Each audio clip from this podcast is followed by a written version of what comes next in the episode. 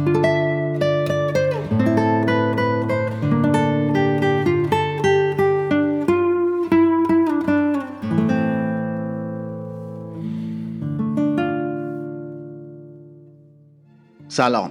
من مهدی خویی هستم و شما به قسمت سوم از فصل اول پادکست رادیو سوسایتی گوش میدید. من در این پادکست از موضوعاتی حرف میزنم که اجتماعی هستند و هر کسی که حیات اجتماعی داره که همگان دارند بالاخره با این موضوعات کم یا بیش برخورد داشته، حتی اگر این طور به نظر نرسه. حرفای من توی این پادکست اصلاً حرفای تخصصی جامعه شناسی نخواهند بود، بلکه حرفایی هستند که پیرامون مسائل اجتماعی مطرح میشن که به نحوی تجربه جمعی ما رو شکل دادن. تلاش میکنم راجع به هر موضوع بیشتر به اموری بپردازم که احتمالاً از معرض دید افراد خارج موندن و افرادی رو به یاد بیارم که نه فقط صداشون بلکه وجودشون زیر باری له میشه که ما توان سبک کردن اون رو داریم، هرچند اندک.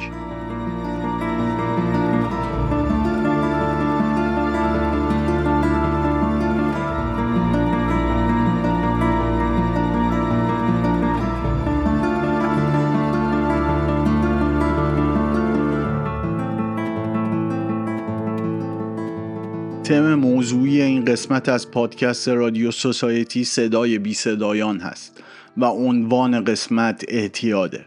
من قصد دارم در قسمت‌هایی که با تم موضوعی صدای بیصدایان تولید می‌کنم به سراغ افراد محذوف و به حاشیه رانده شده‌ای برم که صدای اونها رو در رسانه‌های جریان اصلی نمی‌شنوید.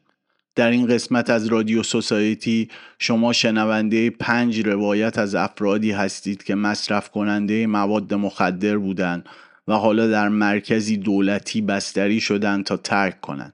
این 5 روایت محصول 8 بازدید من از این مرکز ترک اعتیاده. تمامی بازدیدها در بهمن 1401 انجام شده و صحبت‌هایی که با افراد داشتم در حیات مرکز ترک اعتیاد و در هنگام هواخوری افراد بستری شده صورت پذیرفتند.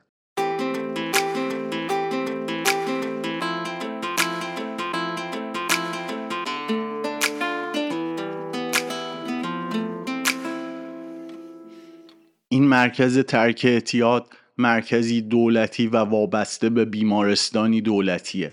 بنابراین با تصور رایجی که نسبت به کمپ‌های ترک اعتیاد وجود داره متفاوته و بیماران بستری شده در این مرکز تحت مراقبت‌های بیمارستانی قرار دارند. من اول تلاش داشتم که برای صحبت با مصرف کننده های مواد مخدر به کمپ ترک اعتیادی که در حوالی شهر تهران برم، اما مسئولین کمپ به من اجازه ورود ندادند. بعد از کمی تحقیق و صحبت با سایرین متوجه شدم که کمپ‌های ترک اعتیاد اساساً اجازه ورود سایر افراد رو نمیدن و حتی در برخی از موارد وقت ملاقات با خانواده هم ندارن. دلیل رو که جویا شدم اکثراً از نوع برخورد وحشیانه و غیر انسانی در این کمپ‌ها صحبت کردند. برخوردهایی از زدن با طناب و زنجیر تا لخت کردن افراد در هوای سرد و نگه داشتن اونها بیرون از ساختمون و ریختن آب سرد بر سرشون. شرایط نگهداری افراد در این کمپ‌ها به غایت غیر انسانیه. اکثر افرادی که با اونها صحبت کردم تجربه کمپ هم داشتن و روایت‌هاشون از کمپ واقعا تکان دهنده بود. یکی از اونها میگفت تمامی مراقبین و مسئولین کمپ‌ها لاتولوتایی بودند که تمام مدت در کمپ قمه به دست داشتند و خیلی از افراد رو با قمه می‌زدند. یک بار کسی که او رو با قمه زده بودند و روی بدنش خط و خوت قمه انداخته بودند از کمپ خلاص شده بود و با گل و شیرینی برمیگرده به کمپ که مثلا شیرینی ترک کردن رو بده، اما معلوم میشه زیر جعبه شیرینی قمه در دستش داشته و وقتی به رئیس کمپ میرسه با قمه اون رو میزنه و میکشدش.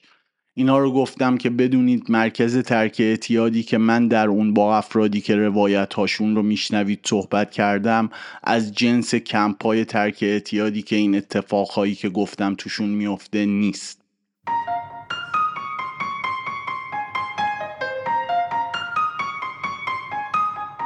از طرف دیگه کمپای ترک اعتیاد خصوصی هم وجود دارن که پولی هستند. یعنی بستری در اون کمپا هزینه بره و طوری که من فهمیدم هزینه کمی هم نداره.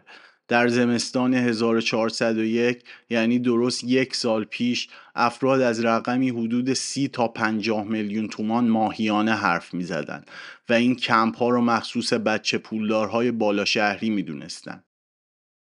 یکی می گفت توی اتاقهای این کمپ ها پلی استیشن گذاشتن و تلویزیونشون دسترسی به ماهواره داره. صبح به صبح بهشون آب پرتقال می دن و اونجا مخصوص سوسول هاست. اینها رو گفتم که شما کمی با حال و هوای مرکزی که در اون این روایت ها رو جمع کردم آشنا بشید. این مرکز ترک مرکزی وابسته به یک بیمارستان دولتی. در واقع یکی از ساختمان‌های یک بیمارستان بزرگ دولتی روانپزشکیه. بیمارها 24 ساعته تحت مراقبت پزشکی هستند، اما چون مرکز دولتیه پولی هم پرداخت نمی‌کنن. یعنی با بیمه تامین اجتماعی و یا حتی با بیمه سلامت هزینه بستری در اونجا در طول 20 روز که دوره درمان در اونجاست حدود 800,000 تومان میشه. من در بهمن ماه 1401 اجازه پیدا کردم که 8 روز در ساعات ملاقات که ساعت 2 تا 3:30 بعد از ظهر بود در مرکز حاضر بشم و با افراد صحبت کنم. با این توجه که روایت‌هایی که میشنوید به ترتیب نیستند، باید بگم متقاعد کردن نفر اول و دوم برای صحبت کردن کار ساده‌ای نبود. اما زمانی که دو نفر اول با من صحبت کردند، به طوری تقریباً همه افراد بستری شده در مرکز که حدود 50 نفر بودند من رو شناختند و با هم سلام علیک داشتیم. بین افراد اونجا به دوکی معروف شدم که برای درسش با افراد صحبت میکنه.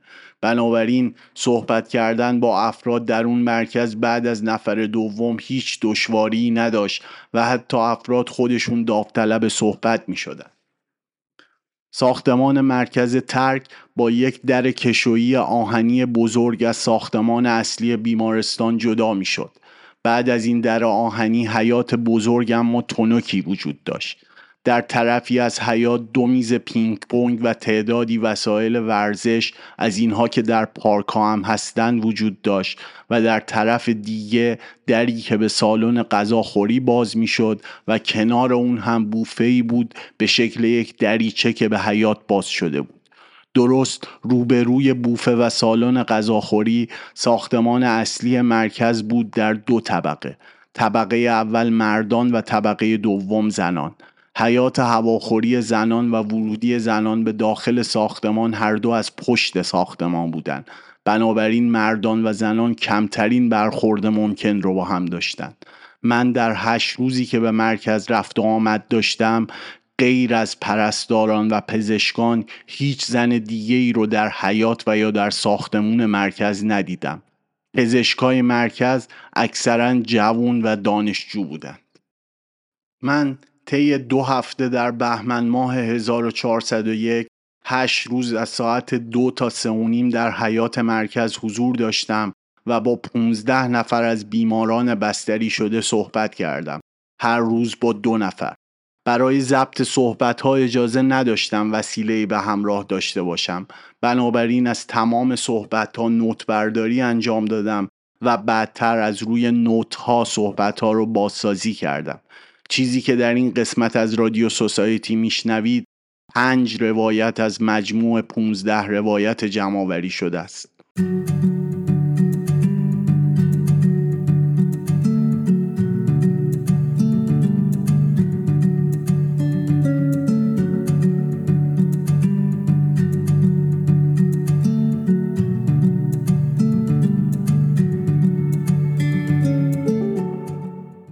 قبل از شروع روایت ها لطف میکنید اگر به این شعر از من گوش بدید.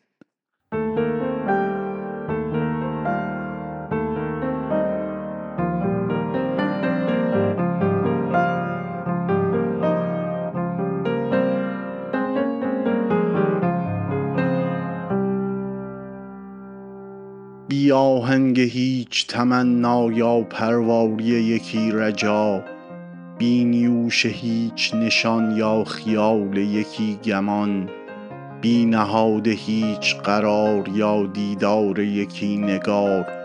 خود را یافتم به میانه راهی که هرگزش خیال پیمودن نداشتم.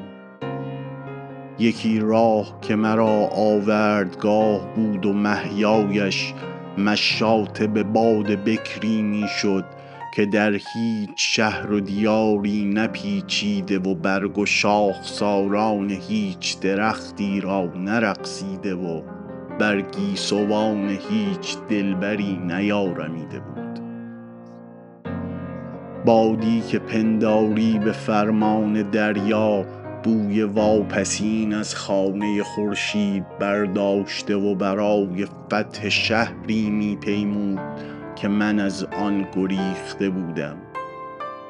شهری که یاد مردمش باد و ابر و باران را فراموش و هر بشارتی از بارش در اندر رفت پیچ و خم گنگ و مبهم کوچه هایش زائل می شد و بیچار مردم را هوایی همدم که سر را منگ و عقل را دنگ و دل را سنگ و هستی را تنگ می کرد. آن باد نفرین که هوار شهر می شد از من که می بگذشت به سلابم کشید، روحم را روبید و مغز تمام استخوان‌های بدنم را سوزانید، عقلم را برچید و دلم را روفید و من هوچ‌تر از هر انجام واماندم به راهی که هرگزش خیال پیمودن نداشتم. من بی هیچ تابی به برگشتن یا شوقی به رسیدن، بی هیچ سعیی به رفتن یا بیمی از ماندن، آوردگاه هم یکی راه شد که از وحشت خوابهای کودکیم می آمد و در ابهامی تار و تور محو می شد. یکی کهن کنده در آتش را مانستم به نظاره خرده های وجودم که هزار حباب آبی بالا رونده شد و انهدام هر کدام بوی خاکی را می پژمرد که تکه‌ای از وجودم را روزی به زیر آن دفن کرده بودم.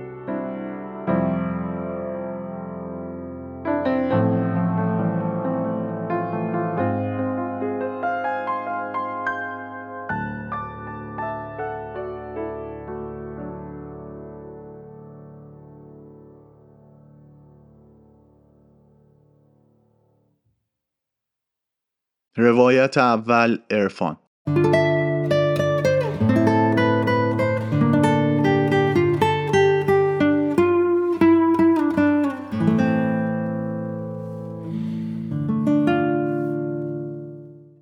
عرفان جوان 18 ساله‌ایه که به گفته خودش از 14 سالگی مصرف داشته. با عرفان سر صحبت رو باز کردم اما هنوز صحبتمون گرم نگرفته که پدر عرفان هم که اومده اون رو ببینه به ما اضافه میشه. پدر عرفان مرد جا افتاده حدوداً 50 ساله‌ایه که زمانی که با من راجع به عرفان حرف میزنه استیصال از تمام واژگانش بیرون میزنه. پدر میگه این بچه ما رو خسته کرده و هر کاری هم که میکنیم فایده‌ای نداره. از پدر عرفان میپرسم تا به حال چیکار کردن برای ترک عرفان، اما اون به جای اینکه پاسخ من رو بده با حالت مشکوکی از من میپرسه شما دکتری؟ میگم دکتر هستم ولی نه از اون دکترها که به درد شما بخوره. میپرسه پس چه جور دکتری هستی؟ عرفان میپره وسط حرف که دکتر الکیه و قهقهه میزنه. وقتی میخنده میتونم تمام دندونهاش رو ببینم که یکی در میون خراب و سیاه و فاسد شدن. به پدرش جواب میدم که من دکتر جامعه شناسی هستم و اون ادامه میده که یعنی دکتر جامعه هستی دیگه، اتفاقا این به درد ما میخوره، ما هرچی میکشیم از جامعه‌مونه که خرابه، این بچه رو جامعه به این روز رسونده، محله هم بخشی از جامعه است دیگه. و طوری این رو میگه که از من تایید میخواد، من تاییدش میکنم و ادامه میده این بچه توی محل به این روز افتاد، محل خراب و داغون، آدمای خلاف و بی سر و پا. اینها رو که میگه عرفان شروع میکنه به قرولند کردن. پدر بی توجه به عرفان ادامه میده اگه پول درست و حسابی داشتم که از محلی که هستیم بیام بیرون، عرفان هم به این روز نمیافتاد.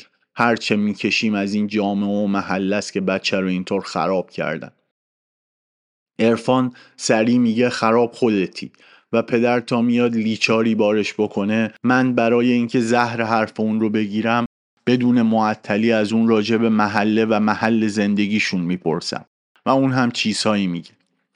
در طول حرفای پدر که چند دقیقه طول کشید، عرفان داره با ناخونهاش بازی میکنه. بازی که چه عرض کنم، داره با ناخون شست هر دو دستش ناخون انگشتای دیگر رو فشار میده و صدایی از اونها در میاره. پدرش که راجع به دوستای عرفان حرف میزنه، سرعت ناخون به هم زدنهای عرفان بیشتر میشه. کلاه گپی که روی سر داره رو برعکس میکنه و از روی نیمکت بلند میشه و نگاهی غضبناک به پدرش میکنه که جواب پدر اینه که از کاسه دراد اون چشای براقه. عرفان قر میزنه و با جثه کوچکی که داره میره بالا و اول روی نیمکت سبز آهنی میسته و بعد میچرخه و کتش رو باز میکنه و روی پشتی نیمکت میشینه، در حالی که پاهاش روی نشیمن نیمکت هستن. 15 دقیقه بیشتر به پایان وقت ملاقات نمونده و من از پدر عرفان خواهش میکنم که میشه مدتی رو با عرفان تنهایی صحبت کنم. پدرش میگه بله حتما، مگه اینکه شما بتونین بهش بگی که داره چه بلایی سر ما و خودش میاره. من هم باید برم سراغ کار و بدبختیم. مسیرم نزدیک اینجا خورده بود، گفتم بیام یه سر به این تخم حروم بزنم و برم. تا به در میگه تخم حروم نیشه عرفان باز میشه و از اون حالت تهاجمی که داشت خارج میشه. پدر و پسر خیلی سرد از هم دیگه خدافزی میکنند و من میمونم و عرفان در حیات سرد و تنک و بیروح کمپ. پدر عرفان زیاد از ما دور نشده که عرفان میگه کاش میتونستم به اینا بفهمونم بیشتر از اون چیزی که من دهن اونها رو سرویس کردم، اونا هستن که دهن منو زدن. کاش میشد یه طوری بهشون بگم که کسی که باید این وسط طلبکار باشه منم، نه اونا. میپرسم چطور؟ میگه بلایی نیست که مادر پدرش سرش نیاورده باشن. از کودکی کتکش میزدند و مدام تحقیرش میکردن. میگه انگار من بچه مردم بودم براشون تا بچه خودشون. من رو گردن نمیگرفتن. حالا آقام باز بهتر از ننم هست. ننم که من رو اصلا گردن نمیگیره. انگار هوو من رو زاییده باشه. از عرفان میپرسم راه بریم و او به جست از جاش بلند میشه و میگه بریم. تا راه میافتیم به هم میگه از بوفه براش یک چاپوتو بگیرم. میپرسم منظورت کاپوچینوه؟ میگه آره همین، منظورم همینه، خیلی خوشمزه است و فقط بوفه اینجا از اینا داره. 2 کاپوچینو و 1 ویفر میگیرم و برمیگردم پیش عرفان که حالا نشسته لبه یک میز پینگ پونگ که تور نداره. هوا سرده و دستاش رو دور لیوان کاغذی یک بار مصرف گرد میکنه تا گرمایی بگیره. قلوپ اول از کاپوچینو رو بالا میره و لبخند رضایتی طرح میبنده روی صورتش. میپرسم عرفان چی میزنی؟ میگه همه چی، هر چی دستم بیاد، اما اجبار مصرفم سورچه است. با لفظ اجبار مصرف تازه آشنا شدم. مصرف کننده های مواد مخدر معمولا فقط مصرف کننده یک ماده نیستن و چیزهای مختلفی رو بنابر وضعیت و حالشون مصرف میکنن، اما به ماده معتاد هستن و بدون اون خمار میشن. اونا به این ماده میگن اجبار مصرف. و از نظر خودشون این سوال که چی میزنی اشتباهه، چرا که معتاد هرچی دستش بیاد رو مصرف میکنه و باید پرسید اجبار مصرف شما چیه. سورچه ماده مخدری شبیه به هروئین اما بسیار قوی تر از اون. همان حال هروئین رو میده اما 10 برابر بیشتر و موندگاریش هم بیشتره. اینها رو عرفان میگه. میپرسم چقدر در روز مصرف میکردی و میگه 2.5-3 گرم. میپرسم که پولش رو از کجا میآوردی؟ بابات که معلومه پولی بهت نمیده. گفت دزدی میکنم. با همون رفیقام که آقام از دستشون شکاره برنامه دزدی میچید. من اصلا قبل از اینکه معتاد بشم دزد بودم. تعجب من رو میبینه و ادامه میده حالا دزد که نه، بیشتر قابزنی میکردیم. نن آقام از بچگی به هم پول نمیدادن و منم مجبور بودم خرجم رو در بیارم دیگه. میپرسم پدرت چیکاره است؟ میگه روی ماشین مردم کار میکنه. الان روی یک نیسان آبی کار میکنه. خشم عرفان زمانی که راجع به خانواده‌اش صحبت میکنه واضحه و اون هم تلاشی برای پوشوندن اون نداره. میپرسم چی شد که معتاد شدی؟ میگه یک بار یکی از ساقی‌های محلمون رو تعقیب کردیم و جاسازش رو پیدا کردیم. جاساز رو خالی کردیم و 20 گرم سورچه توش بود. اولش گفتیم یک کمش رو میکشیم و باقیش رو میفروشیم. اون موقع 20 گرم سورچه رو میشد 3-4 میلیون اینطوریا فروخت. اما شروع کردیم با رفیقا به کشیدن و یه دود دو دود دود دود دود دیگه بی خیال فروختن شدیم و بعد حدود یک هفته مصرف تمام فکر و ذهنمون این بود که خمار نشیم. میپرسم چند سالت بود که این اتفاق افتاد و میگه 13. نه 14. میپرسم از کجا بلد بودی که چجوری بکشی سورچه رو؟ گفت آقای یکی دو تا از بچه ها مصرف کننده بودند و اونها دیده بودند دست باباهاشون و بلد بودند و یاد بقیه هم دادن. از عرفان میپرسم که از مصرف سورچه لذت میبری؟ میگه اوایلش آره، حال عجیبی به آدم میداد، مثل اینکه از دنیا فارغ میشی و میری توی دنیای دیگه. عرفان از لفظ نامرئی شدن استفاده میکنه، میگه سورچه که میزنی نامرئی میشی. اما یکی دو ماهی که گذشت از شروع مصرفم دیگه حال نمیداد، فقط میزدم که خمار نشم. خماری سورچه بد کوفتیه، آدم از زنده بودنش پشیمون میشه.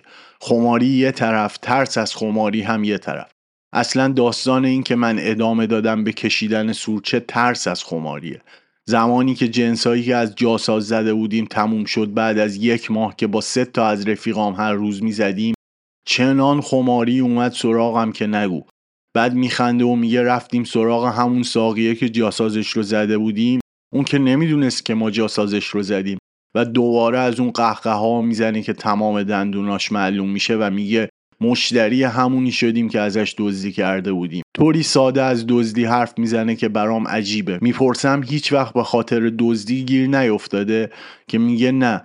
میپرسم هیچ وقت عذاب وجدان نگرفتی بابت دزدی کردن؟ و دوباره از اون قهقه‌ها که روی مخم رفتن سر میده و میگه عذاب چی، وجدان کیلو چندایی، ما حق خودمون رو میگرفتیم. نمیدونم چرا زیاد باور نمیکنم داستان دزدی کردنش رو، به نظرم بیشتر میخواد قپی بیاد تا واقعیت داشته باشه. وقت ملاقات تموم شده که از عرفان میپرسم تو واقعا میخوای ترک کنی که اومدی اینجا؟ میگه من خودم نیومدم، به زور آوردنم. میپرسم چه جوری؟ میگه تو خونه تو چرت بودم که اومدن سراغم، آقام خبرشون کرده بود، دست و پام رو بستند و آوردن اینجا.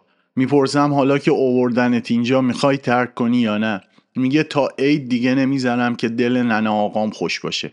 میگم الان بهمنه، تا عید یعنی حد اکثر 2 ماه. میگه تازه اگه بتونم. من از اینجا که برم بیرون میافتم تو همون بازی قبلی، یعنی چاره ای ندارم، زندگیم همینه دیگه. میپرسم پس درس و مدرسه چی؟ میگه تا کلاس 4 میرفتم مدرسه، بعدش اینقدر تجدید آوردم که مجبور شدم 4 رو دوباره بخونم، دیگه نرفتم. تازه توی این 4 سال هم که رفتم مدرسه چیزی هم یاد نگرفتم.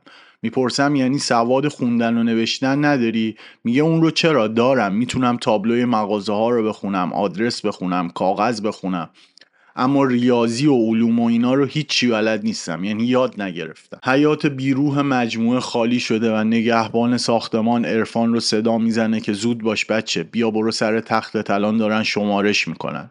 با هم به سمت در ورودی ساختمان میریم و میگم نگفتی عرفان اصلا برنامه‌ای برای ترک کردن داری؟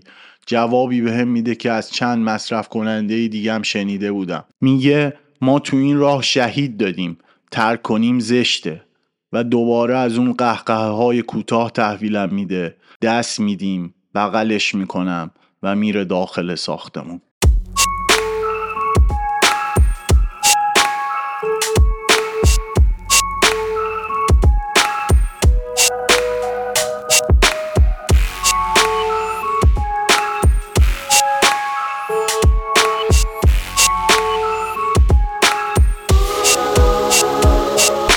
روایت دوم، ماهان.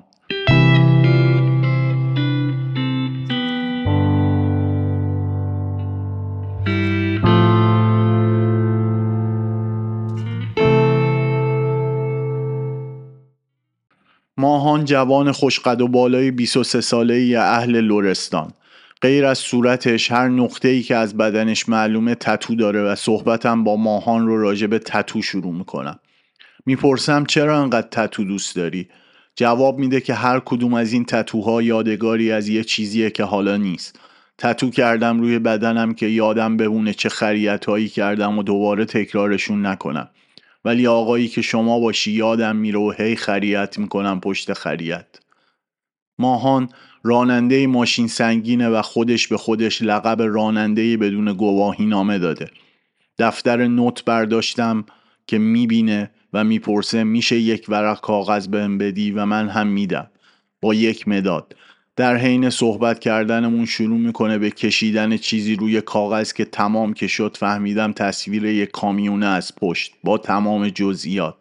زیر تصویر مینویسه برای دوکیجون از طرف ماهان راننده بدون گواهی نامه و اون رو به من میده و منم تشکر میکنم و میگذارمش میون ورقای دفتر نوتم. زمانی که مشغول کشیدن طرح ازش میپرسم ماهان چرا اومدی اینجا؟ اونم میگه من نمیخواستم بیام، به زور اومدم اینجا، به اجبار اومدم. یعنی داداشم کلانتری خبر کرد، روم کلانتری هم با دستبند و فلان آوردم اینجا تحویلم داد. اول بردنم اورژانس اینجا، شلوغ کردم و یکی دوتا رو کتک زدم تو اورژانس که نمیخوام اینجا بخوابم و فلان، که یهو یه حرومزاده یه سوزن فرو کرد تو پام، همون رو افتادم و 2 روز خوابیدم. چشم باز کردم دیدم اینجام، اما دیگه تقلا نکردم، دیدم فایده ای نداره، چون اینجا خودت به خودت باشی نمیتونی بری بیرون، حتما اون کسی که اووردتت باید رضایت بده برای مرخصیت.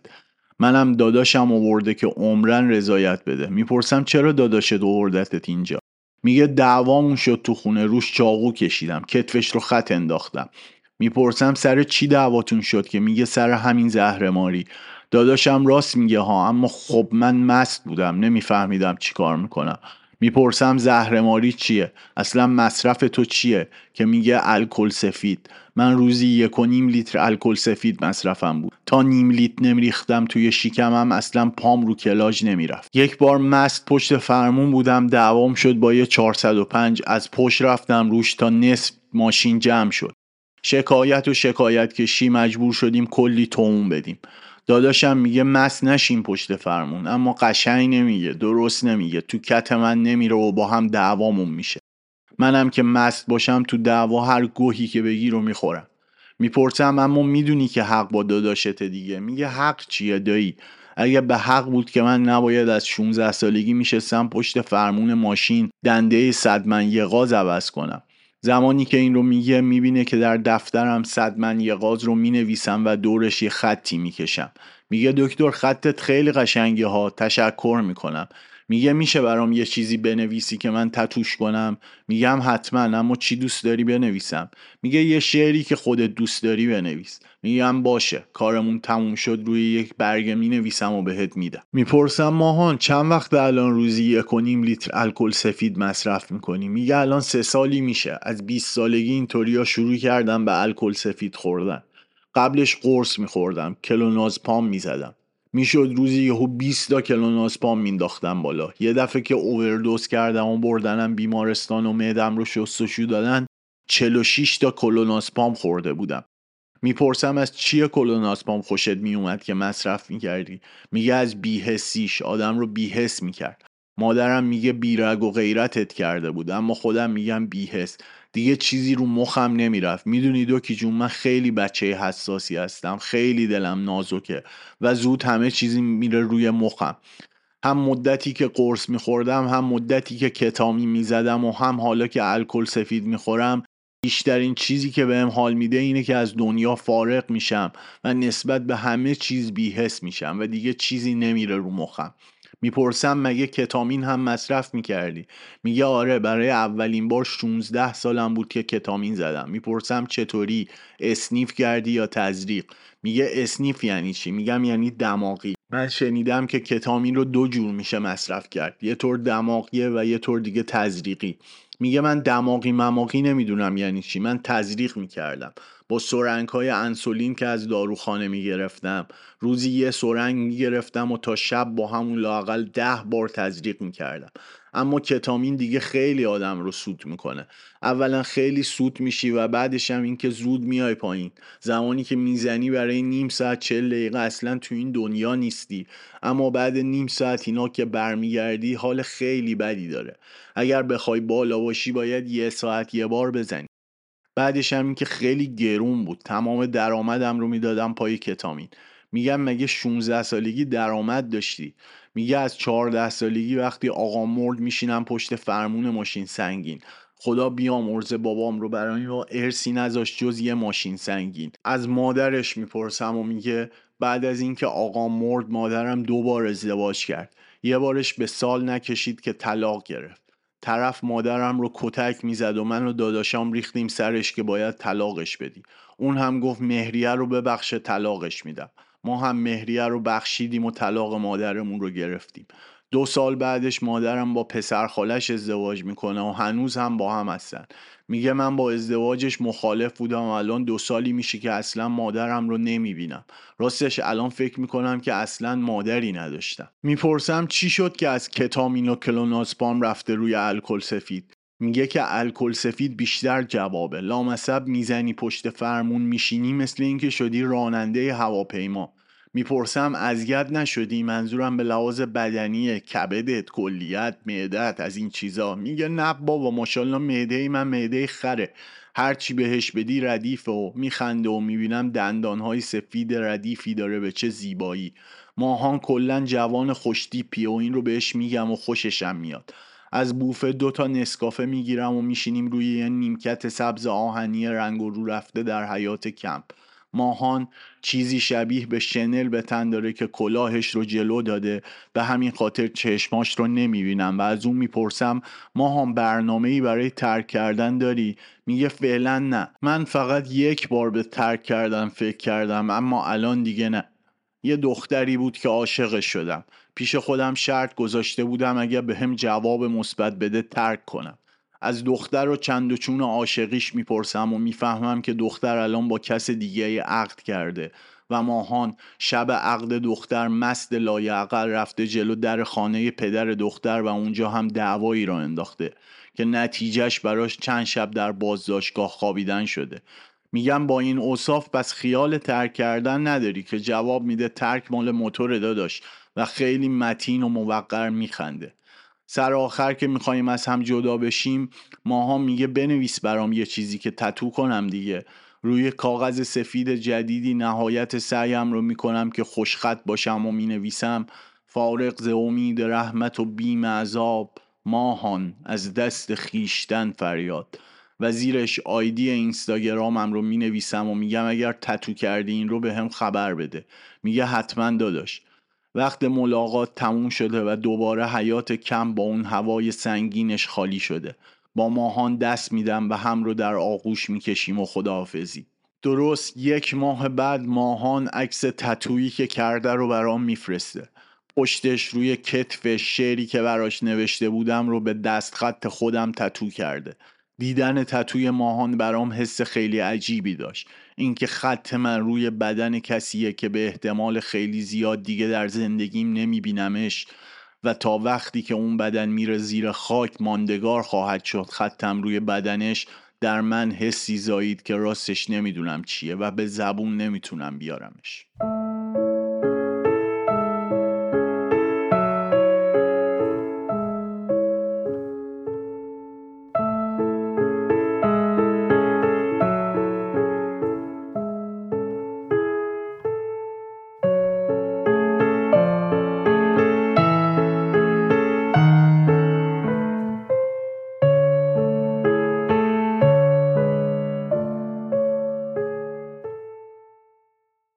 روایت 3 آقا مهربان.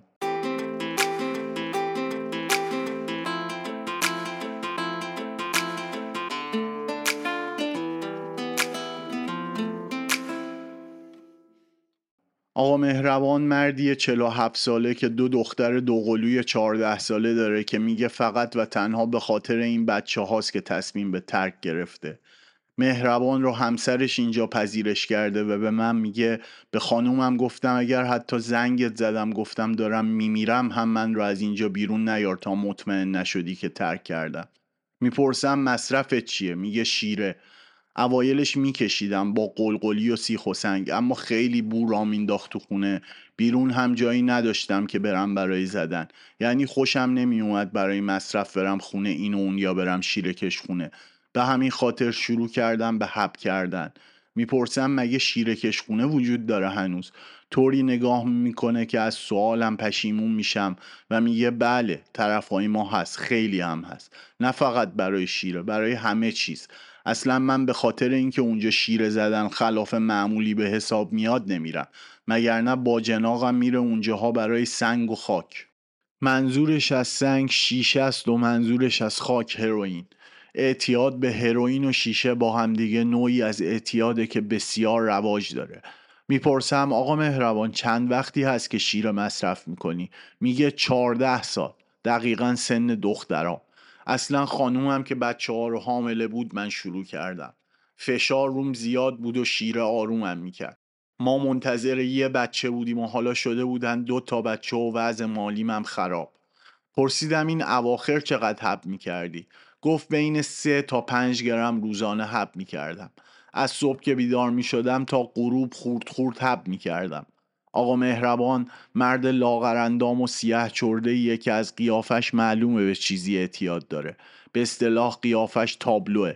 میپرسم چرا میخواد ترک بکنه و انگاری که بارها پیش خودش مرور رو تکرار کرده باشه دلایل ترکش رو، سریع به من میگه به خاطر بچه‌هام. اول اینکه دیگه بهشون قول نشگی ندم و سریع صورتش رو برمیگردونه سمتم که میدونی قول نشگی چیه دیگه، که میگم میتونم حدسایی بزنم اما شما بگی به هم بهتره، که میگه قول روی نشگی دیگه. زمانی که نشه هستی انقدر خوشخلق و مهربون میشی که اگه غریبه‌ای هم ازت دنیا رو بخواد قول میدی بهش که دنیا رو برای اون میاری، چه برسه اگه بچه‌ها چیزی ازت بخوان. بچه‌هام دیگه به حرفام اعتماد ندارن.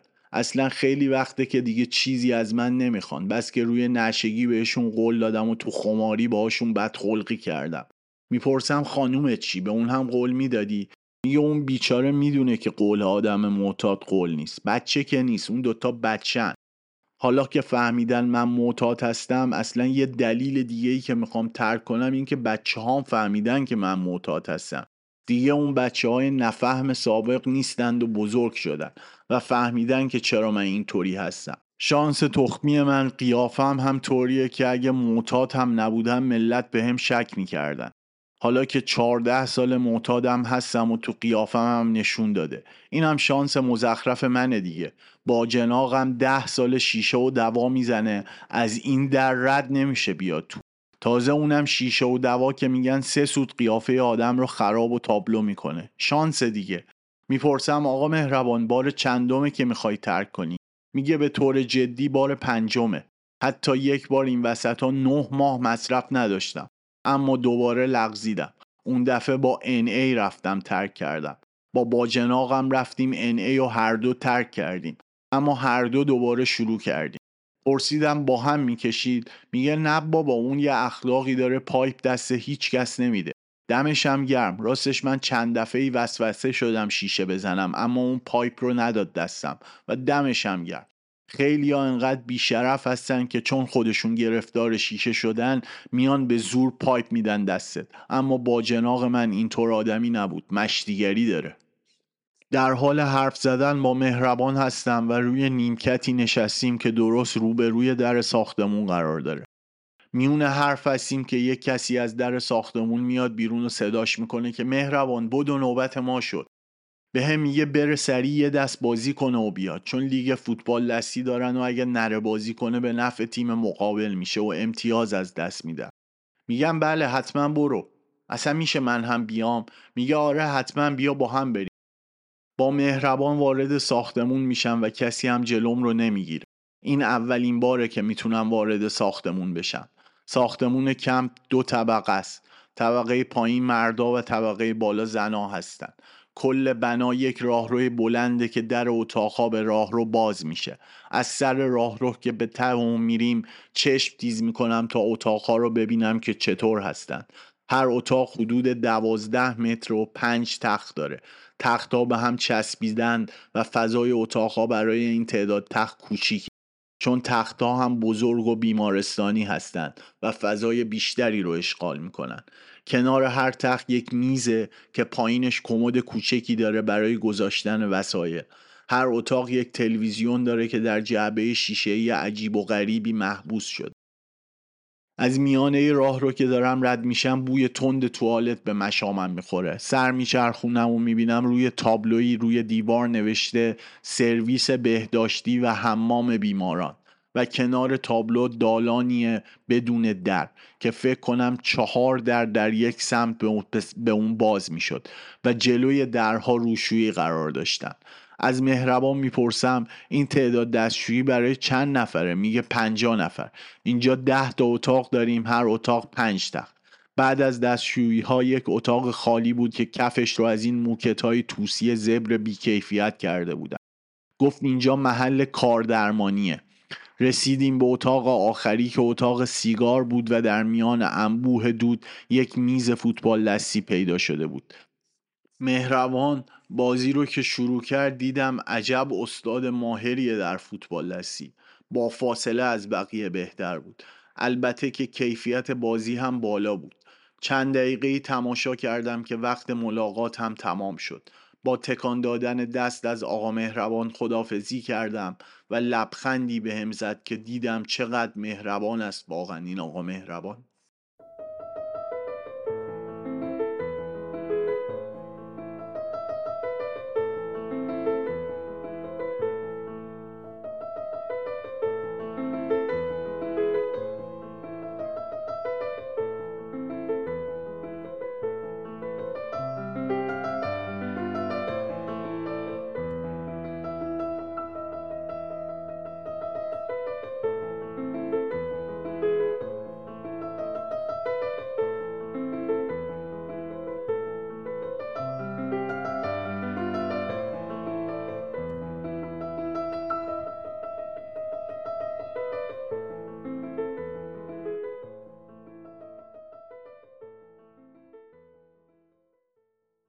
روایت 4 آقای نراغی.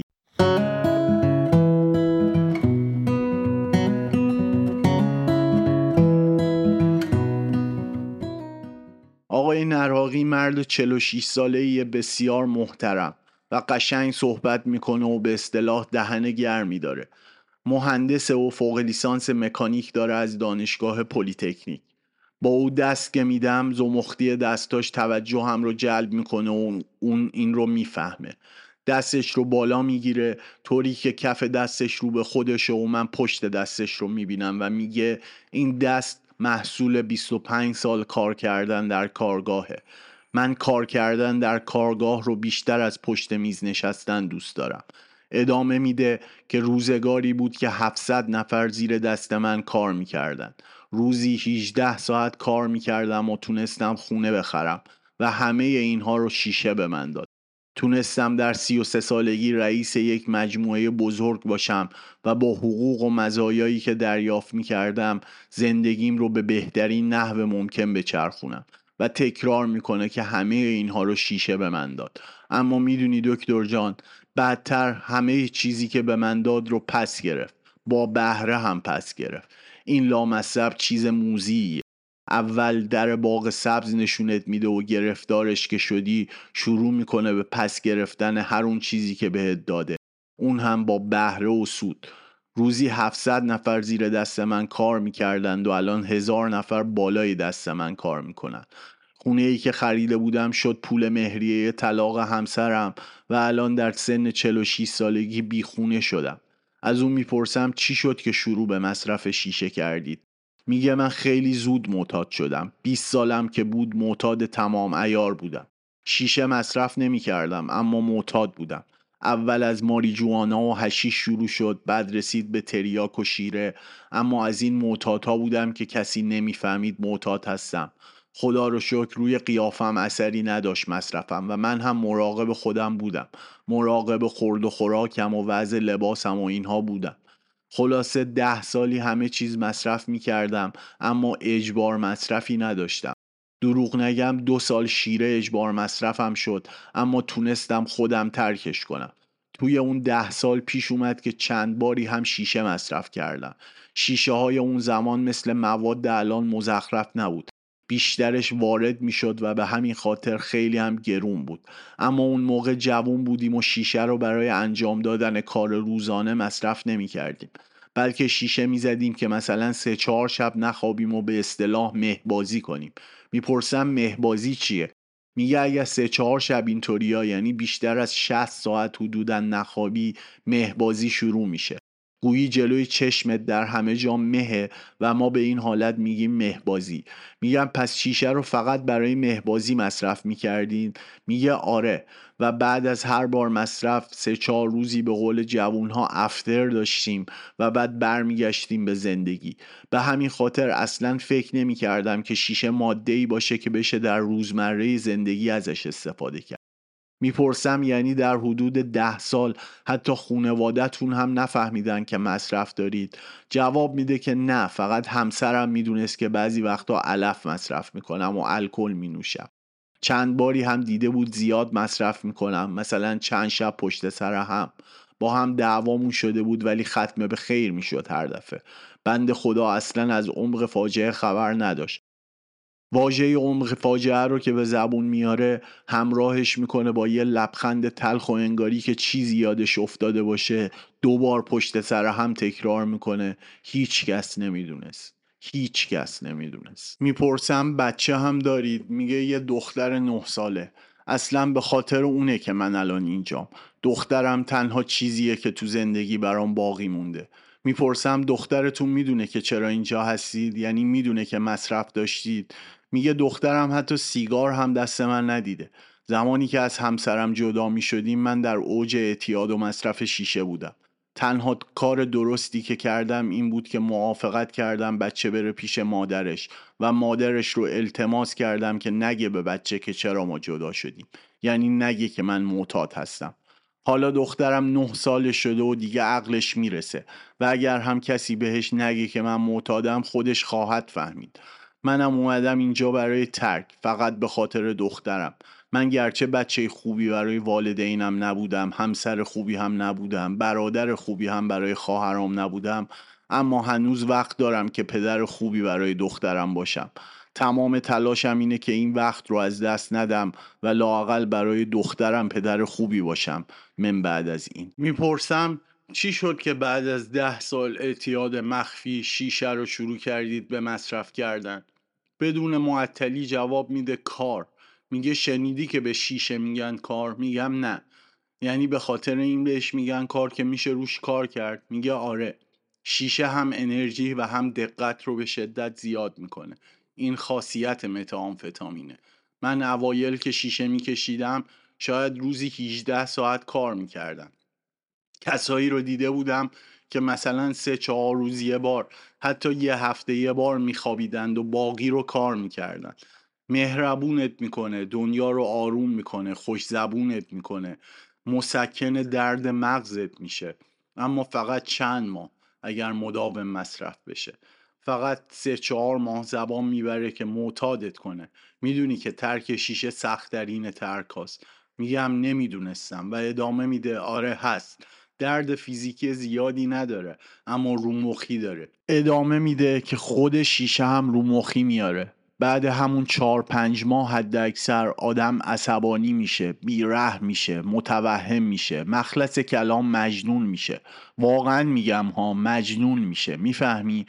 با سر طوری رفتار میکنه که یعنی تایید میخواد از من و من هم تایید میکنم و میگم میفهمم. ادامه میده منم مجنون شده بودم اما خودم نمیفهمیدم. آدم مجنون که نمیفهمه مجنونه، فکر میکنه اون عادیه و بقیه مجنون هستن. منم نمیفهمیدم. خلاصه کارهایی میکردم که از مجانین هم سر نمیزنه. بیرحمیایی کردم که غیر قابل جبرانن. چیزایی رو از دست دادم که غیر قابل بازگشت هستن. فقط دخترم مونده که بتونم به خاطر اون خودم رو نجات بدم، مگر نه هیچ چیز دیگه ای نمونده برام.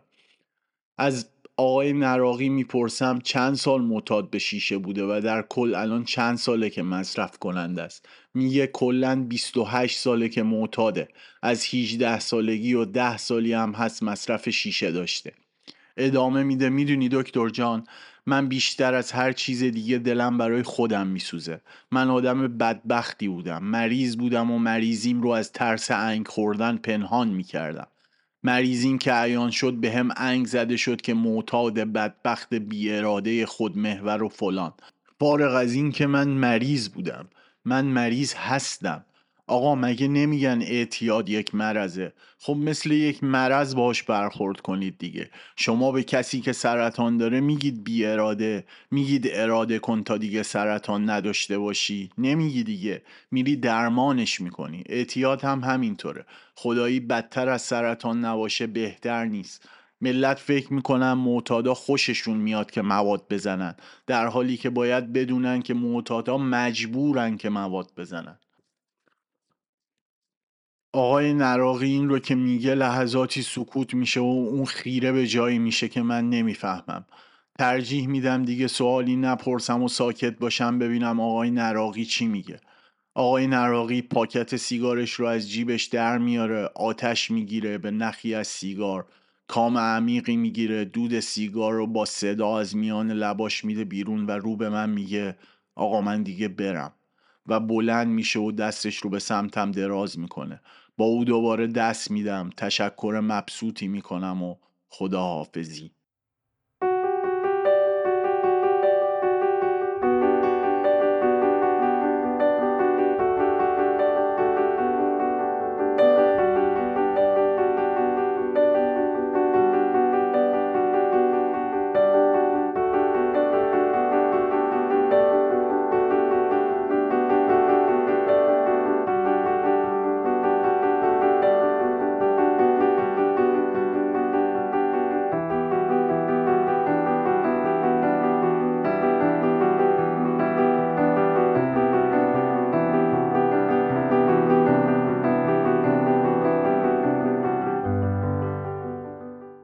روایت پنجم، آقا سید.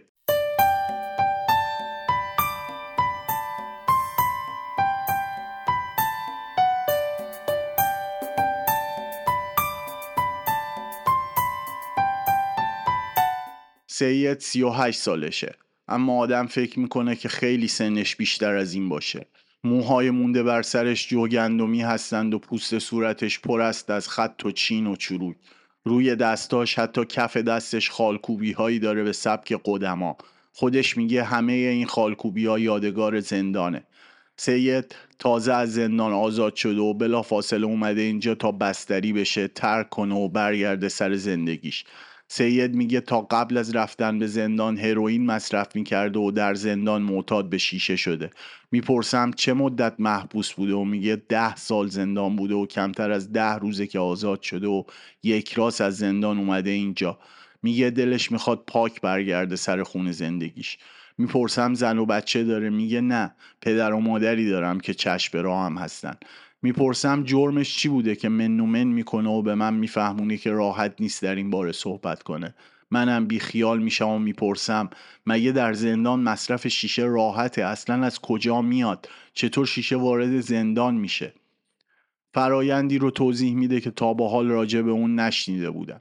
میگه شیشه رو در ابعاد کیلویی با پهباد میارن بالای سر هواخوری بند مشخصی از زندان و رهاش میکنن. زمانی که این کار رو انجام میدن که شروع هواخوری باشه و حیات زندان خلوت باشه. زندانی ها منتظر میشن تا بسته فرود بیاد و وکیل بند یا کسی که اون تعیین میکنه بسته رو قاب بزنه. بعد جمعیت میریزه داخل حیات و حیات رو شلوغ میکنه و در عرض کمتر از 1 دقیقه قبل از اینکه مأمورها بیان سراغ افراد، بسته چند کیلویی شیشه تبدیل میشه به بسته های گرمی و بین افرادی که از قبل تعیین شدن که چه کسانی هستن میچرخه.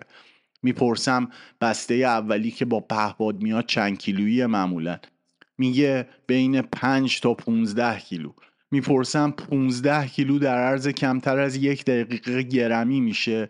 میگه بسته بندی ها معمولا طوریه که تا بازش بکنی خودش به بسته های کوچکتر تقسیم شده، یعنی مثلا در بسته 5 کیلویی 100 بسته 50 گرمی است که هر بسته 50 گرمی 10 بسته آب بندی شده 5 گرمی داره. میپرسم آب بندی شده چرا؟ میگه خیلی وقتا برای اینکه جنس از مأمور مخفی بشه افراد اون رو میخورن یا تو دهنشون نگه میدارن. میپرسم قیمت شیشه نسبت به بیرون خیلی بیشتره در زندان؟ میگه خیلی نه، تقریبا 2 برابره. جنس های دیگه ممکنه حتی تا 10 تا 20 برابر هم گرونتر باشن، اما شیشه 2 برابر گرونتره چون بیشتر از چیزهای دیگه در دسترس تو زندان. میپرسم یعنی مأمورهای زندان نمیتونن جلوی ورود شیشه و یا هر چیز دیگه ای رو بگیرن؟ میگه معلومه که میتونن، اما چرا باید این کار رو بکنن؟ خیلی وقتا خود مأمورها برای زندانیا جنس جور میکنند و کلی پول به جیب میزنن. از طرف دیگه کنترل آدم معتاد خیلی راحت تر از کنترل آدم سالمه. آدم معتاد بنده جنسه و به خاطر جنس هر کاری رو انجام میده. زمانی که مأمور زندان بشه ساقی میشه سلطان، هر کاری رو بگه باید انجام بدی، هر کسی رو بتونی میفروشی که بتونی جنست رو از طرف بگیری. اواخر که من تو بودم برای حیات بند 5 همونجا که با جنس مینداخت سقف زدن، یعنی چند تا میله کشیدند و فنس کشیدن کل سقف بند 5 رو. شنیدم که دارن بندهای دیگر رو هم همین کار رو میکنن، اما جنس تو زندان کم نشد که بیشتر هم شد. بعضی وقتا خود ما هم نمیفهمیم از کجا میاد این همه جنس تو زندان، اما میاد دیگه. من که میگم اصلا سیاست اینا اینه که زندانی معتاد باشه تا بشه عبد و عبید زندانبان. مگه من خودم نبودم؟ من اوایل که رفتم زندان 1-2 ماهی خماری کشیدم و ترک کرده بودم هروئین رو، اما یه خدا نشناسی پایپ داد دستم و منم درگیر شیشه شدم. توی زندان سخت در این چیز گذشت زمانه، یعنی اگه کلت خالی باشه یهو فکر میکنی صبح رو شب کردی اما میبینی 2 ساعت هم نگذشته، اما اگه سرت پر باشه خصوصا با شیشه پر باشه 1 شبانه روز برای 2 ساعت میگذره. میگم آقا سید گفتی قبل از زندان هروئین مصرف میکردی، چی شد که شروع کردی به مصرف هروئین؟ سید شروع میکنه با دست راست و رفتن به اعضای صورتش. اول لاله گوشش رو میگیره، بعد نوک دماغش رو با انگشت اشاره و شست میگیره و سفت فشار میده، بعد کف دستش رو میذاره روی پیشونی و شبیه این که بخواد مس بکشه صورتش رو، دستش رو تا پایین میاره و نفسی با صدای بلند میکشه و بعد با همون لهجه شمالیش میگه من عاشق شدم و سرش رو بالا میاره و من رو نگاه میکنه. طوری که بهش بفهمونم مشتاق شنیدن بیشتر هستم نگاهش میکنم و اون ادامه میده که 23 سالش بود که عاشق یه دختر میشه. طوری متقاعد کننده میگه دوکی جان الان من رو نگاه نکن، من برای خودم کسی بودم، برو بیایی داشتم و خوشگل و خوشتیپ بودم، تیپ من رو تو شهرمون هیچ کس نداشت، دخترکشی بودم برای خودم. میپرسم بچه کجای شمال هستی؟ طوری میگه قائم شهر دیگه که گوی انتظار داشته که خودم میفهمیدم بچه قائم شهره. کمی از خودش و جوونیش تعریف میکنه و من میپرم وسط صحبتاش که عاشق شدن چه ربطی به معتاد شدن داشت آقا سید؟ میگه در 23 سالگی عاشق دختری شده که کلی تلاش کرده برای اینکه اون هم پا بده. میگه دختر در آمول دانشجو بوده و خودش اهل چالوس. میگه چالوسی ها پر افاده هستن و بعد از اینکه کلی تلاش میکنه با هم رابطه داشته باشن و دوست بشن، زمانی که در اوج عاشقی بودن دختر در مسیر آمول چالوس در جاده تصادف میکنه و میمیره. سید لب میز پینگ‌پنگ بدون تور نشسته، پاهاش آویزونه و دو کف دستش رو در کنار پاها طوری روی میز قرار داده که کف دست روی میز و انگشتای دست آویزون هستند. در همین حالت سرش رو پایین میاندازه، کمی مکث میکنه و بعد از تنفسی عمیق ادامه میده. بعدش هم ما پناه آوردیم به مواد. اوایل الکل میخوردم و سگمست میشدم. فکر میکردم حالا که عشق من مرده باید هر شب مست کنم و لیچار دنیا و روزگار بکنم. فکر میکردم استیل آدم معشوق مرده اینطوریه دیگه، 7-8 ماهی گذشت که کارم از الکل خوری کشید به کمپ. یعنی آقام روم کمپ خبر کرد بس که خرابکاری کرده بودم و حالیم نبود چی کار میکردم از مستی. الکل سفیدم میخوردم، کثافت کاریش بیشتر بود. رفتم کمپ برای ترک الکل، با هروئین آشنا شدم اونجا. اومدم بیرون از کمپ، گفتم برم سراغش امتحانش کنم. بچه ها توی کمپ که راجبش حرف زده بودن خط انداخته بود روی مخم. منم رفتم امتحانش کردم و گرفتارش شدم. دوکی جون، من تا حالا 6 بار رفتم کمپ. از کمپ مهدی گربه گرفته تا کمپ گرگا. چیزایی دیدم توی این کمپ ها که هیچ کس ندید. اگه دلت خواست یه دفعه دیگه بیا برات بشینم از کمپ ها تعریف کنم که چه جنایتی میکنن. میپرسم این بار که اومده کمپ چه فرقی با دفعه‌های قبل میکنه؟ میخواد ترک کنه یا نه؟ سید میگه من کارم تو تهران و ورامین رسید به کارتون خوابی. هر بار که رفتم کمپ مجبوری رفتم، یعنی مامورا جمعمون کردند و فرستادن کمپ. میگه این دومین باره که با پا و خواست خودش اومده برای ترک و حتما میخواد ترک کنه. سید میگه خسته شده و میخواد زندگی معمولی داشته باشه. میگه اگه ترک کنه پدرش قطع زمینی نزدیک قائم شهر داره که میده بهش تا اون بتونه کاری برای خودش دست و پا کنه. مکس میکنه، لب پایینش رو گاز میگیره و دوباره تکرار میکنه نه این دفعه فرق میکنه، این دفعه فرق میکنه.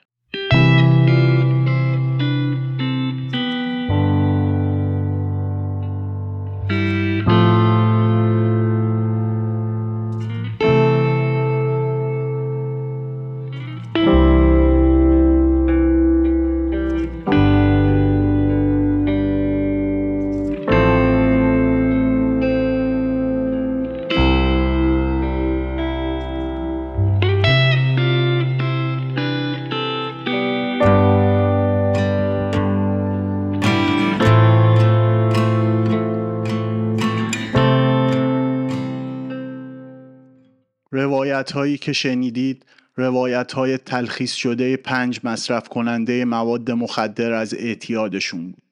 پیش از اون که به سراغ نتیجه گیری برم و نکاتی راجع به چرایی مصرف مخدر در بین افراد بگم، به این شعر از ملک الشعرای بهار گوش کنید.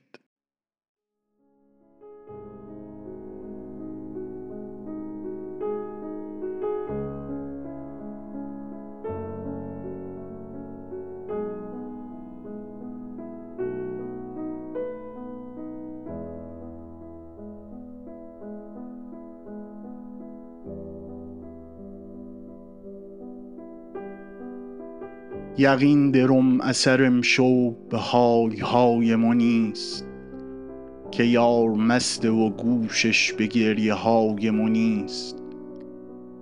خدا خدا چه ثمر ای مؤذن حاکم شو، خدا خدای شمای خدا خدای ما نیست. نمود خونم پامال خون بهام نداد، زدم چو بر دمنش دست گفت پای ما نیست. بریز خونم با دست نازنین خودت، چرا که بیتر از این هیچ خون بهای ما نیست. بهار اگر شو 100 بار بمیرم از غم دوست، به جرم عشق و محبت هنوز جزای ما نیست.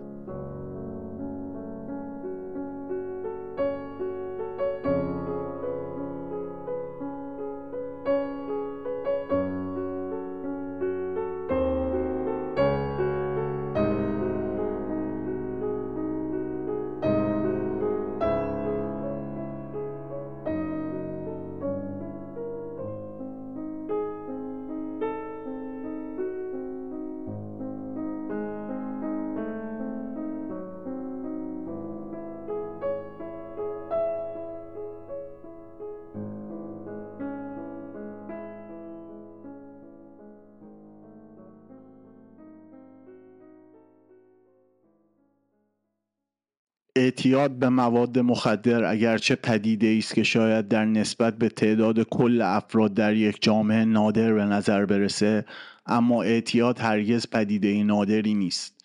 بسیاری از افرادی که در حوزه اعتیاد کار می‌کنند، مکانیزم‌های روانی که به معتاد شدن افراد به ماده مخدری مثل هروئین یا شیشه منجر میشه رو همون مکانیزم‌هایی میدونن که سبب اعتیاد افراد به فنجان قهوه صبحشون و یا قرص خواب شبشون و یا داروی افسردگی روزانه‌شون میشه. اعتیاد هم مانند اضطراب به شدت محصول یک وضعیت اجتماعی نادرسته. به عبارت دیگه محصول تجارب ناخوشایند از حیات اجتماعیه. مهمترین عامل روانی تاثیرگذار در اعتیاد که به نظر من بیش از عوامل دیگه تاثیرگذاره، احساسات بروز نیافته و یا احساسات خفه شده و فروخورده ما هستند و مهمترین این احساسات ترسه. ما همگی ترس‌های فروخورده‌ای داریم که اعتیاد یکی از واکنش‌های شناخته شده به این ترس‌های فروخورده است.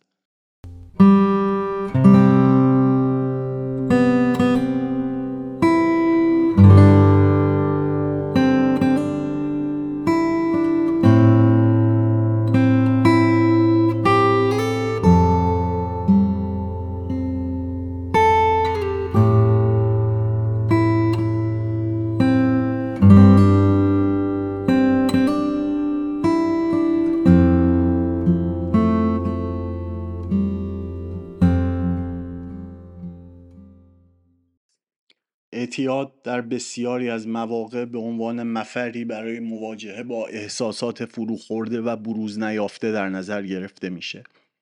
مصرف مواد مخدر و یا مصرف اعتیادگونه هر نوع ماده دیگه‌ای مکانیزمیه برای مواجهه فرد با این احساسات. در این نوع مواجهه فرد تلاش میکنه از احساسات خودش و بیان اونها فرار کنه یا خودش رو در قبال احساسات ناخوشایند بی‌حس بسازه. تجارب تروماتیک زندگیش رو به محاق فراموشی بفرسته و یا ترس‌های عمیق خودش رو بروز نده و در نطفه خفه‌شون بکنه. مواد مخدر که همونطور که گفتم خیلی فراتر از مواد مخدر خطرناکیه که ما میشناسیم و میشه اونها رو هر ماده‌ای در نظر گرفت که رفتار اعتیادگون در قبال اونها صورت میپذیره، به صورت کوتاه مدت حس رهایی از این احساسات ناخوشایند و یا حس تحت کنترل بودنشون رو برای افراد برمغان میاره. ترس یکی از احساسات بنیادین ماست که به عنوان مکانیزمی برای نگهداری ما از خطرها و تهدیدهای احتمالی رفتار میکنه. اگرچه ترس زیاد و ترس غیر منطقی میتونه مسئله آفرین باشه و حتی منجر به بروز اختلال اضطراب در افراد هم بشه.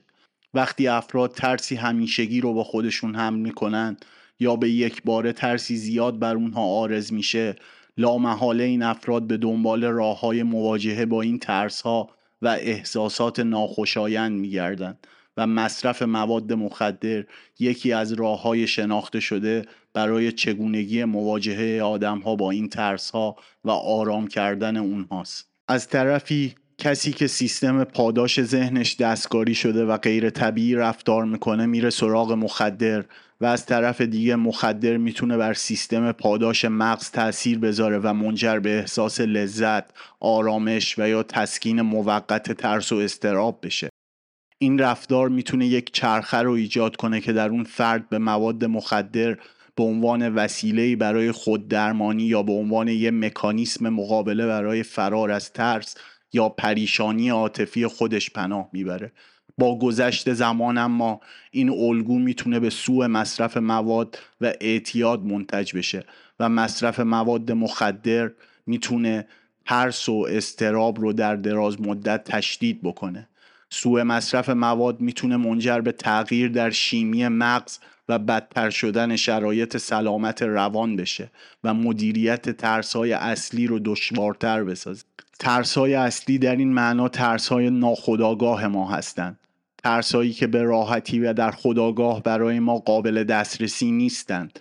اونها ترس‌های عمیقی هستند که ممکن است تجربیات گذشته، آسیب‌ها یا مسائل عاطفی حل نشده ناشی بشن. شناسایی این ترس‌های ناخودآگاه اغلب نیاز به درونگرایی و درمان برای کشف افکار، احساسات و خاطرات اساسی داره. در اینجا به چند نمونه از ترس‌های ناخودآگاه که به طور بالقوه میتونن به مصرف مواد مخدر کمک کنن اشاره میکنم.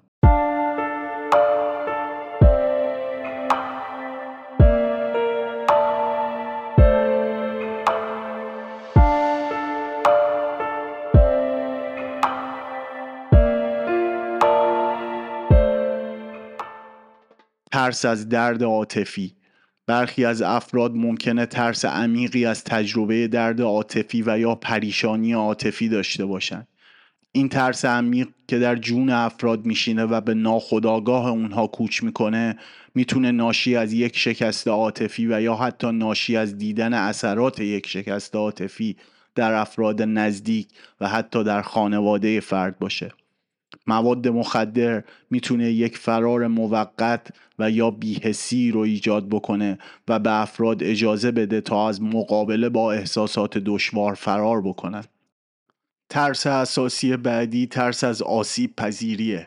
ترس از آسیب پذیر بودن و در معرض آسیب قرار گرفتن میتونه افراد رو به دنبال موادی سوق بده که به اونها کمک بکنن حداقل به طور موقت احساس اعتماد به نفس یا شکست ناپذیری بکنن.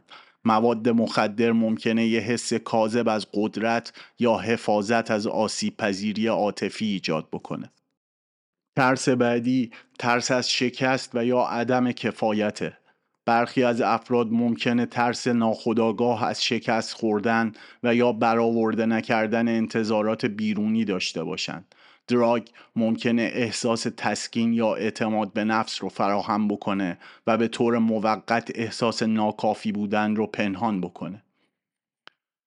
ترس بعدی ترس از طرد اجتماعیه. ترس از طرد اجتماعی یا انزوا میتونه افراد رو به استفاده از مواد مخدر به عنوان راهی برای فراموشی انزوا و یا مقابله با اضطراب اجتماعی سوق بده.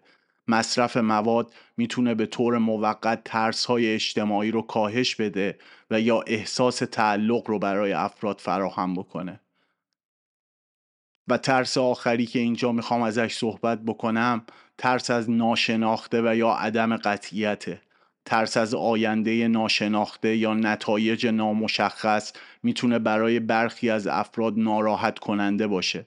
مواد مخدر ممکنه به عنوان وسیله‌ای برای کنترل یا فرار از اضطراب مرتبط با شرایط نامشخص استفاده بشه.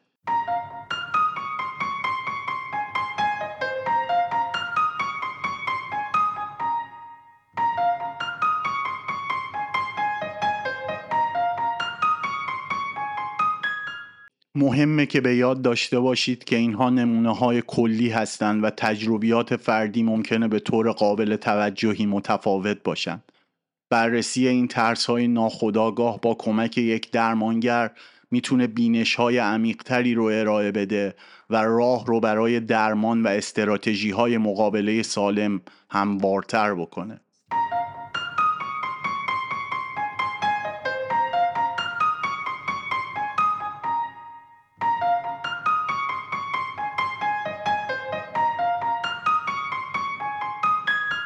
برخی ترس‌های دیگه‌ای که ممکنه بین ناخودآگاه و خودآگاه ما در حال رفت و آمد باشن، یعنی بعضی وقتا که افراد درون خودشون رو میکاون به این ترس‌ها آگاه بشن و از سطح ناخودآگاه به سطح خودآگاه بیارنشون و در این سطح خودآگاه مواجهه‌ای مثل مصرف مواد مخدر با اونها داشته باشند، از این قرار هستن. ترس‌های مربوط به تروما. افرادی که تروما رو تجربه کردن ممکنه ترس‌های ناخودآگاه مرتبط با تجربیات آسیبزای خودشون رو توسعه بدن. مواد مخدر ممکنه به عنوان راهی برای بی‌حس کردن درد عاطفی، سرکوب خاطرات ناراحت کننده یا به دست آوردن احساس کنترل بر ترس‌های مربوط به تروما استفاده بشه. بعدی ترس از رها شدن و یا رد شدنه. برخی از افراد ممکنه ترس ناخودآگاه از رها شدن یا رد شدن داشته باشند که ناشی از تجربیات گذشته است یا مسائل دلبستگی مربوط به اونها. مواد مخدر میتونه به عنوان راهی برای مقابله با اضطراب و ناامنی مربوط به این ترس‌ها استفاده بشه و به طور موقت فرد رو از ترس تنها یا رد شدن رهایی بده. بعدی ترس از صمیمیت یا نزدیکی عاطفیه. ترس ناخودآگاه مربوط به صمیمیت یا نزدیکی عاطفی میتونه در مصرف مواد مخدر به عنوان وسیله‌ای برای جلوگیری از آسیب پذیری عاطفی یا ارتباط عمیق ظاهر بشه. مواد مخدر ممکنه مانعی ایجاد کنه که افراد رو از ترس صمیمیت عاطفی و آسیب بالقوه‌ای که ممکنه با اون همراه باشه محافظت کنه. ترس بعدی ترس‌های وجودی هستند. ترس‌های عمیق وجودی مثل ترس از مرگ، بی‌معنی بودن یا ماهیت ناشناخته زندگی میتونه برای برخی از افراد خیلی پررنگ باشه. استفاده از مواد مخدر ممکنه تلاشی باشه از جانب فرد برای فرار یا فراتر رفتن از این اضطراب‌های وجودی.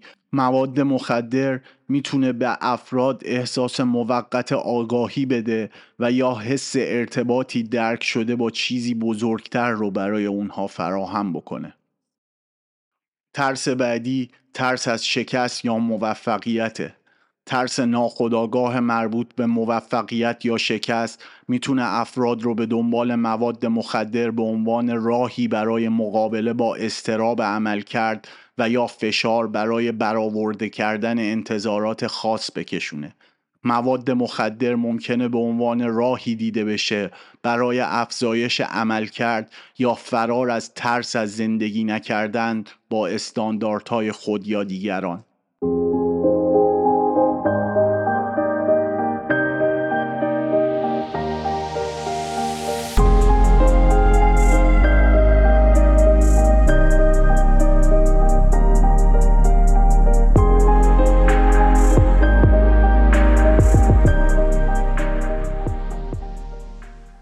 توسعه ترس از جمله ترس‌های ناخودآگاه میتونه تحت تأثیر عوامل مختلفی قرار بگیره و میتونه از فردی به فرد دیگه متفاوت باشه.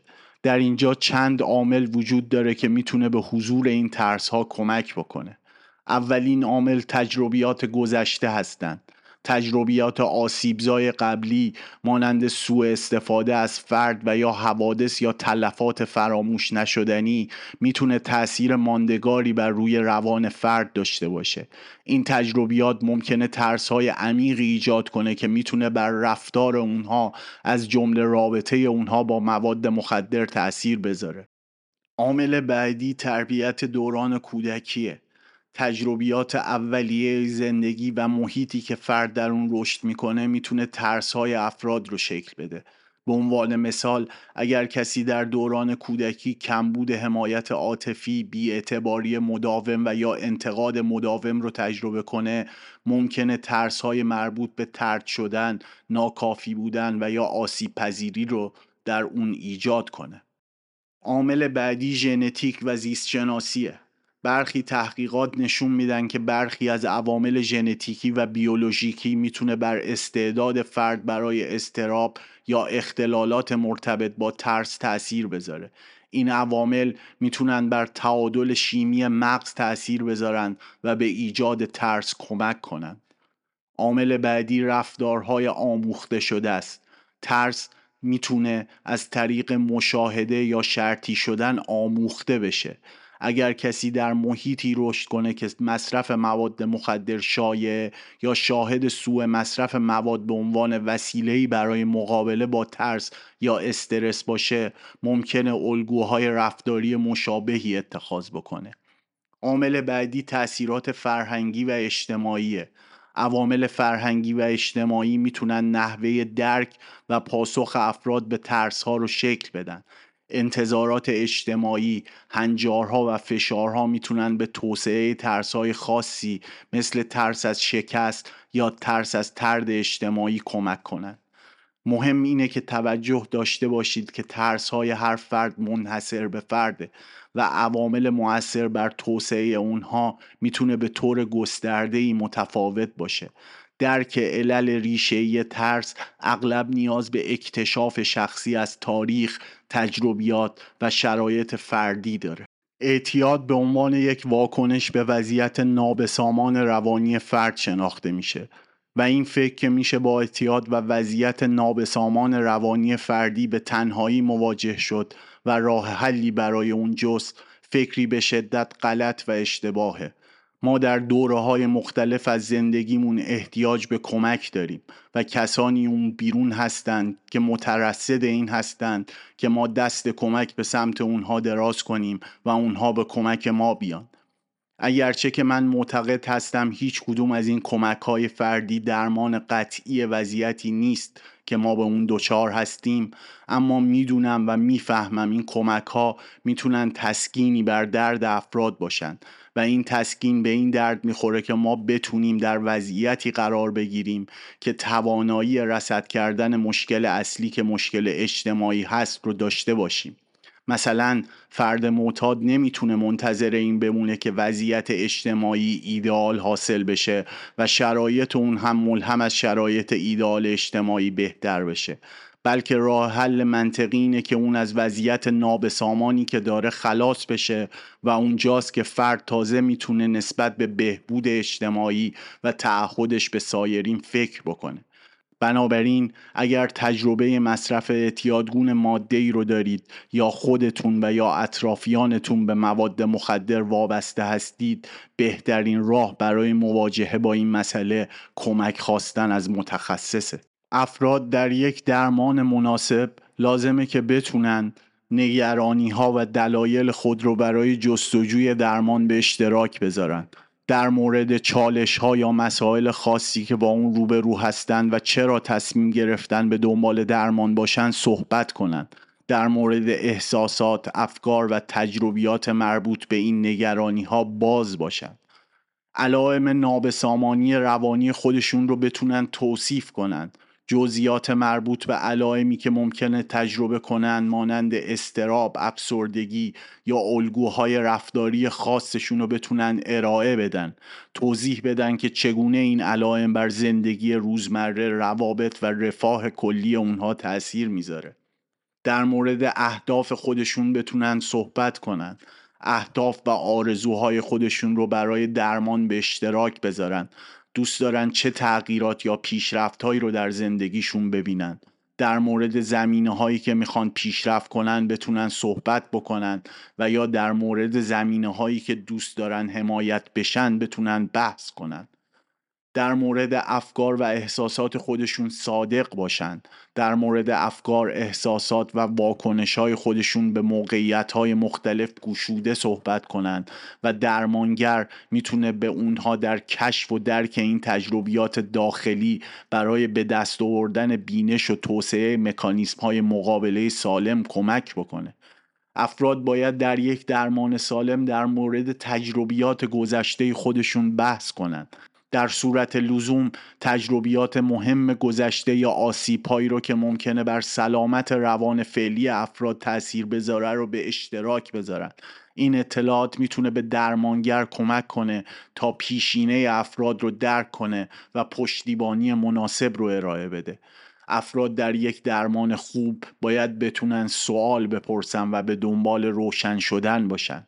دریغ نکنن که سوالات خودشون رو از درمانگر بپرسن و به دنبال روشن شدن در مورد رویکردهای درمانی، تکنیک‌ها یا هر جنبه‌ای دیگه از فرایند درمان باشن.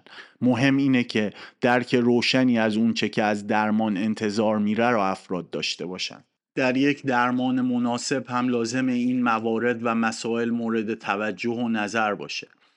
اول مسائل عاطفی اساسیه. اعتیاد اغلب با چالش‌های عاطفی اساسی مثل تروما، اضطراب، افسردگی یا مسائل روانی حل نشده رخ میده. این عوامل زمینه‌ای میتونه به اشتیاق به استفاده از مواد به عنوان وسیله‌ای برای خوددرمانی کمک کنه.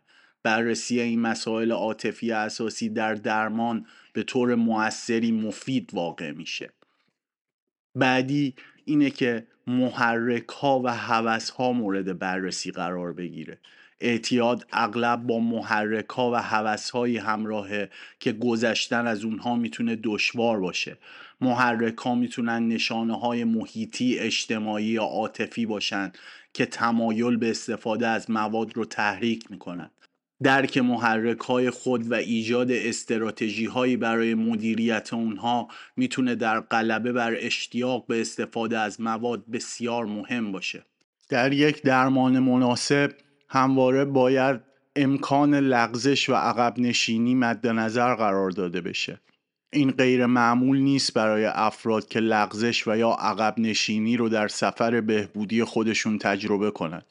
بهبود یک فراینده و عقب نشینی میتونه اتفاق بیفته. ضروریه که عقب نشینی ها رو به عنوان فرصت هایی برای یادگیری و رشد در نظر بگیریم، نه به عنوان شکست.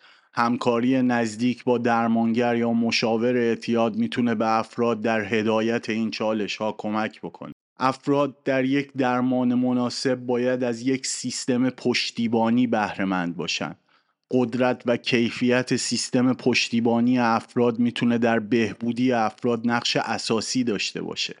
داشتن یک شبکه قوی از افراد حامی از جمله خانواده، دوستان و گروه‌های پشتیبانی میتونه افراد رو تشویق کنه و درک بیشتر و بهتری رو در طول سفر درمان برای اونها فراهم بیاره. و سرآخر این که افراد برای درمان محتاج داشتن انگیزه‌های شخصی هستند.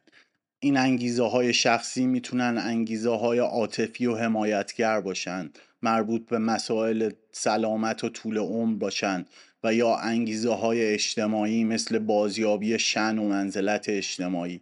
لازمه که افراد در خلال پروسه درمان این انگیزه‌ها رو پیدا کنن و برای برآورده کردن اونها هدف گذاری انجام بدن.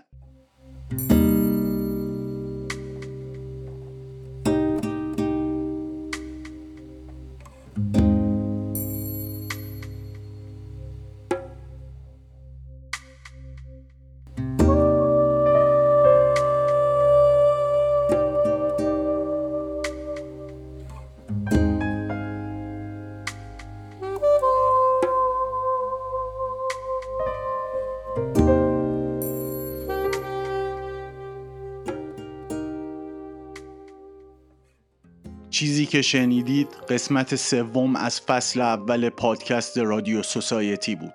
رادیو سوسایتی پادکستی اجتماعیه که من مهدی خویی جامعه شناس اون رو تولید و منتشر میکنم. در اینجا لازم میدونم از حمایت شما کمال تشکر رو داشته باشم و بگم که میزان شنیده شدن دو قسمت قبلی پادکست حقیقتاً من رو شگفت زده کرده. پس از لطف شما به من و این پادکست کمال تشکر رو دارم. کماکان مشتاق و محتاج شنیدن نظرات، پیشنهادات و انتقادات شما هستم و شما علاوه بر امکان کامنت گذاری روی هر اپیزود پادکست در پلتفرمی که به اون گوش میدید، میتونید من رو در شبکه‌های اجتماعی اینستاگرام، تلگرام و توییتر با سرچ هندل @مهدیخویی با اسپل MAHDIKHOEI پیدا کنید و من رو از نظرات خودتون بهره مند بسازید. این قسمت از رادیو سوسایتی با تم موضوعی صدای بیصدایان و با عنوان اعتیاد در بهمن ماه 1402 در تهران تولید و منتشر شد. زیاده ارزی نیست و تا قسمت بعد پادکست رادیو سوسایتی از شما خداحافظی میکنم.